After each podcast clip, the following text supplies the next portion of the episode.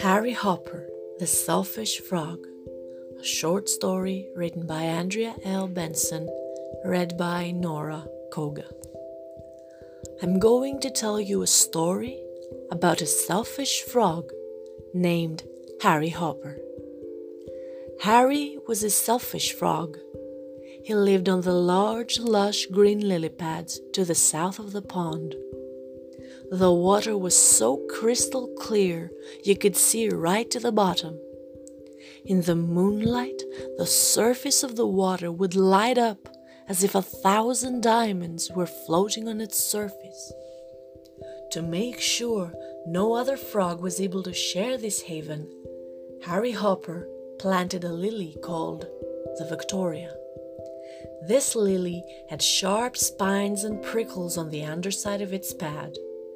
It was a beautiful but cruel lily. Many brave frogs had tried to hop onto the inhospitable floating islands, but soon gave up after receiving a nasty prick from the lily's spikes. Alas, they were left to make the best of the murky waters in the north of the pond. During the evenings, Harry Hopper's croaks could be heard across the pond. This infuriated the other frogs. They had tried to make friends with Harry and reason with him, but Harry refused to share the south side of the pond with anyone. The army of frogs on the north side decided to make the best of their murky northern home. They planted new aquatic plants to help clean and oxygenate the water. In time, they noticed a positive change. The pond had been so unclean before that no plants would grow on the north side. Harry Hopper looked on smugly, surrounded by beautiful flowers and vegetation. But Harry's nightly croaking did not deter the frogs.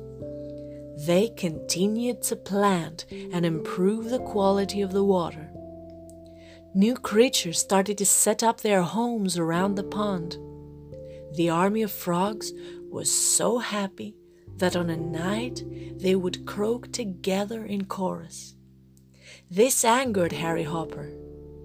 Night after night, this happy chorus would drift across the pond. Hearing the beautiful united chorus, Harry Hopper started to feel lonely. As the sun rose the following morning, Harry sat on his lily pad, feeling very sad. Over the pond, he saw the frogs busy with their morning routine. The little ones were swimming happily together, while the older frogs were busy clearing debris from the pond. The water shone bright, clear blue, and was covered with a smattering of the most beautiful of lilies and water rushes. In fact, the entire pond was beautiful, Harry observed. His shoulders slumped forward. He felt defeated and lost.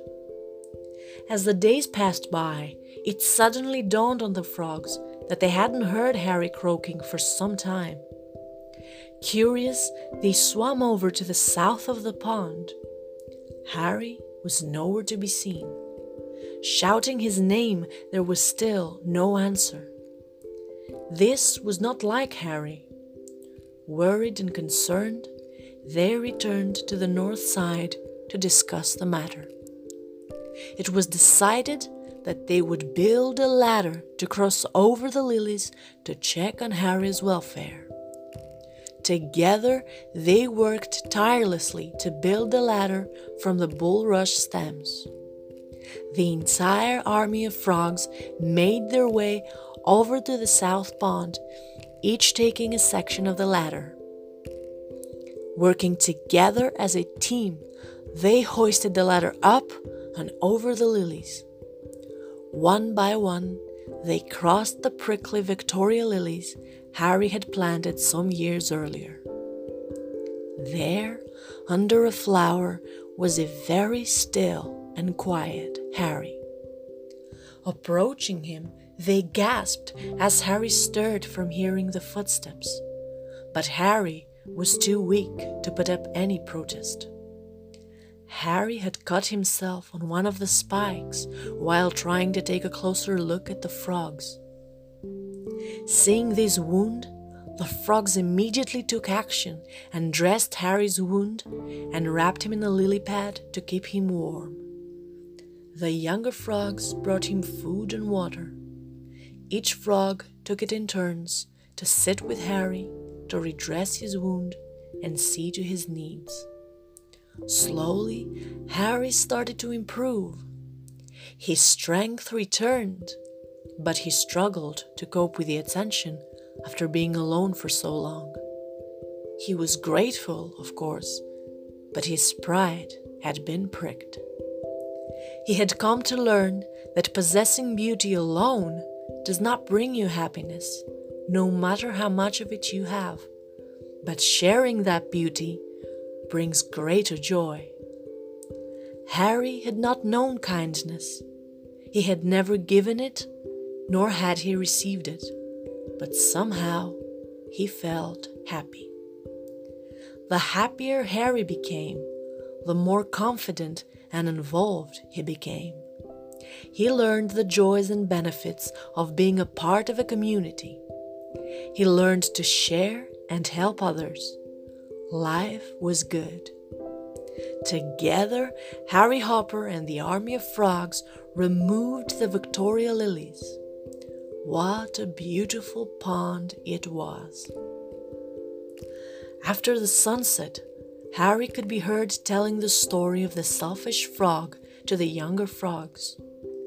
Harry never disclosed the frog's name, but he hoped that his story would provide a valuable life lesson to the new generation of frogs.